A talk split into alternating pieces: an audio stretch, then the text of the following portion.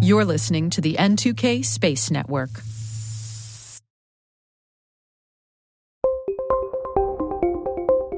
Welcome to T Minus Career Notes. In the space industry, there is space for everyone, no matter their background.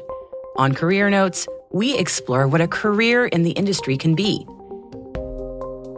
And if you want more of this sort of content, please send us a message at space at n2k.com or submit the survey in our show notes to let us know what you think. We would love to hear from you. Now, today on Career Notes, we hear from Sita Sonty, former executive of human spaceflight at SpaceX and partner at the Boston Consulting Group. Mother, leader, entrepreneur. Enjoy.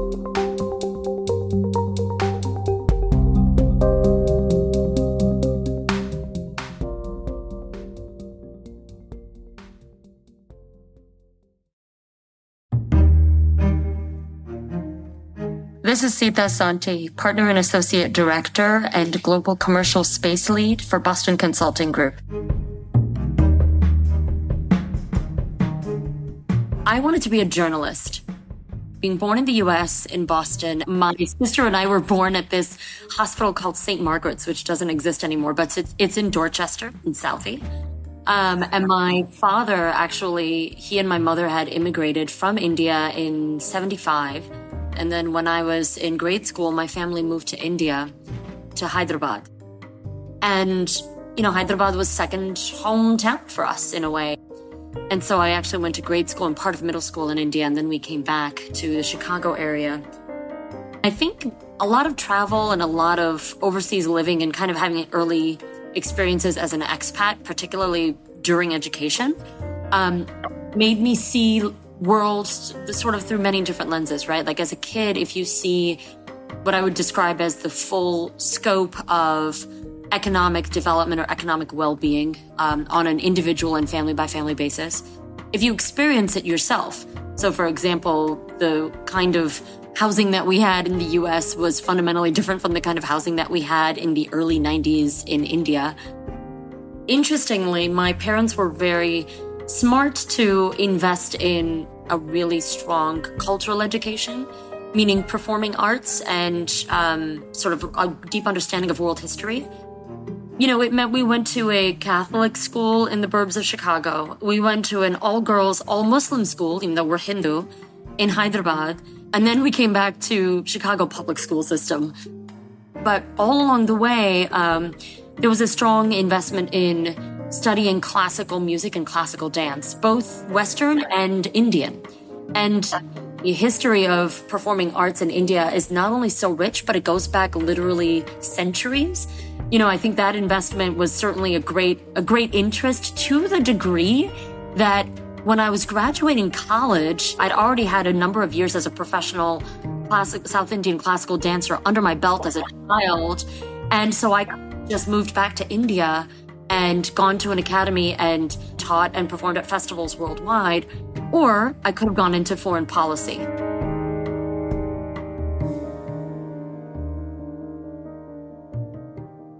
I try to tell people to demystify things a bit because I find quite often when people talk about their careers, they talk about, you know, yes, we had great opportunities, but some of it is really luck. Um, and in my case, it was. I had applied to six master's degree programs at the top international relations schools in the world. I got rejected by five of them. And that's when I was facing this binary choice where, okay, if I don't get into the sixth school, then I'm going to move back to India and I'm going to perform for the ostensible future. And I got admitted to the Johns Hopkins University School for Advanced International Studies. So I was able in that phase, in that university environment here in DC, actually, to really have a blend of the humanities, the writing, the research, and kind of grounding in foreign policy tools, both from a United States, but really from a global perspective, concurrent with absolutely challenging, immense analytical rigor, highly demanding quantitative um, curricula on the economics and finance side at Hopkins. One of the real benefits of and challenges, um, in a good way, of you know leading commercial space as a topic globally for Boston Consulting Group means that our client base and our stakeholders and our network and really our thought partners in the aerospace and defense domain are all around the world. I'm, you know, interfacing with our contacts, colleagues, and clients in Europe or the Middle East early, early morning hours before I get up and get the kids to their respective schools, and or engaging with clients throughout the day, um, largely, you know, face to face when it's on site, um, largely remotely, depending upon what travel requirements are are necessary for that given week. And then at the end of the day, same thing, pickups, life, but then also evening engagements. One observation I'll offer is, you know, business has really come back to not only the usual, but I would almost say above and beyond. How it applies, I think, to the space economy is, you know, the space economy saw a real uptick in investment from about two years ago. And that that uptick in investment has sort of, let's say, gently plateaued um, in certain segments. But the curiosity and the interest in what some of the longer term plays can be in the space economy is still there. That is what I think inspires a lot of the strategy questions that are being asked by a lot of our stakeholders, from finance to government agencies and to the actual providers themselves. I'm the beneficiary of my first boss being the late, great former Secretary of State, Colin Powell. And at a time in the Foreign Service where he had just started the Diplomatic Readiness Initiative, or DRI. That wasn't just a method of amplifying and deepening the workforce, but part of our instantiation into the diplomatic corps was also the most rigorous leadership training ever. Because as you can imagine, as a diplomat, it's situational leadership to the nth power. You're not only being expected to demonstrate excellent communication skills, intellectual skills, interpersonal skills, substantive knowledge, analytical skills with a diverse group of your own cohort. But you're also expected to do that in a foreign language, in a foreign country, maybe far away from your family, maybe where your phone line is routinely cut off, which was the case for me in Libya. Um, there was enough of those pressures, which again demand an, a heightened level of situational leadership and ability to apply those skills in real time.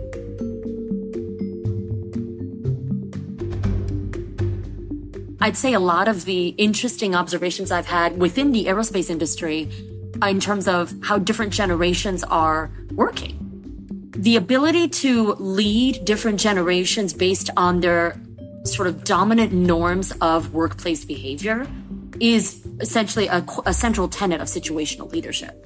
And I'm not saying I'm good at it. I will say I've been really well educated in it. And I try to, I try to lean on those principles as often as I can.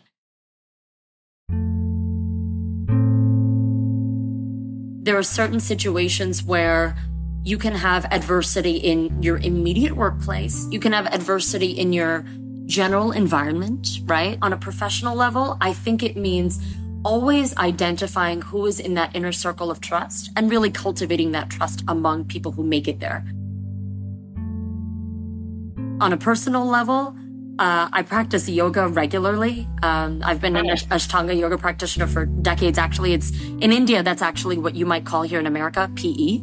Um, and so I would say a combination of the yoga practice and, you know, cuddling with my kids can often be a really ideal method of addressing adversity. So I say these things just to ground us in reality because we're all human.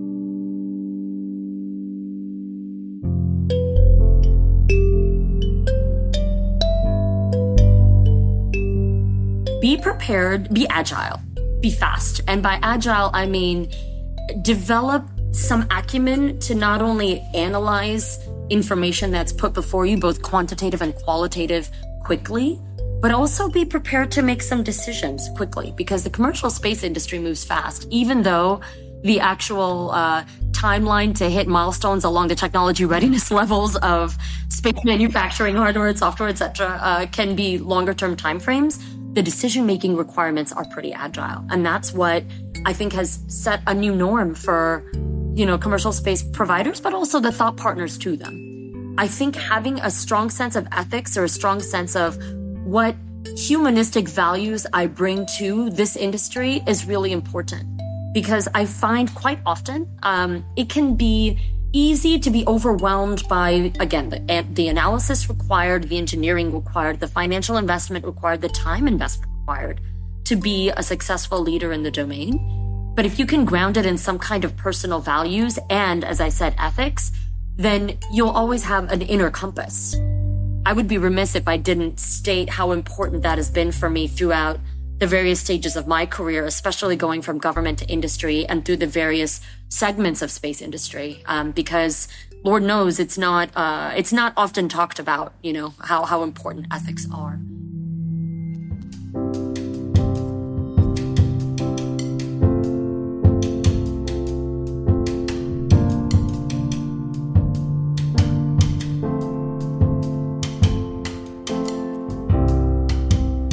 Identify what problem you want to solve, but then be develop a way to talk about why you're solving that problem for for a, for a community that's different than you. So there's sort of a diversity component to this, but it's it's more than just saying think diversely. It's actually exercise critical thinking to the degree that whatever problem you're trying to solve as a leader in in commercial space, try to solve a problem that's greater than you and what the people you know and the world that you're used to. Because if you apply that critical thinking, it actually can engender some of that global perspective that I lean on so much, where I'm so glad that I was exposed to the real life problems of not having water, of not having food, of not having shelter, of not having access to broadband internet so that I can have an effective education, of not having access to real time data transmission so that if there is a medical emergency in a remote location in an underdeveloped economy, you may actually lose lives as a consequence of that lack of resourcing, right? People in commercial space today talk so much about well, what are the use cases? What are the commercial use cases for which I could develop this technology and generate more revenue? And that's great and it's valid. But if you can anchor those use cases in real life examples of people who are so unlike you, then it is incredibly powerful when you actually want to talk about delivering a solution that helps helps a diverse community. My number one job is actually being a single mom to two teenagers, and it is it is by far the hardest and the most rewarding job. So everything else pales in comparison, and yet I would be remiss if I didn't acknowledge how much impact the ones whom I've trust um, and have really stayed with me throughout um, mean to me as part of that journey because it's enabled me to actually be a better mother. Um, and so I sort of leave behind this idea of ambition is great, um, and having a really successful and rewarding career is is is great. It's great to have that that as, that aspiration. Um, but if our roles and our professional environments which engender and demand so much productivity and you know great analysis and great skills and all of this if those environments are actually enabling us to be better to ourselves and our families, then you know that you've hit the jackpot.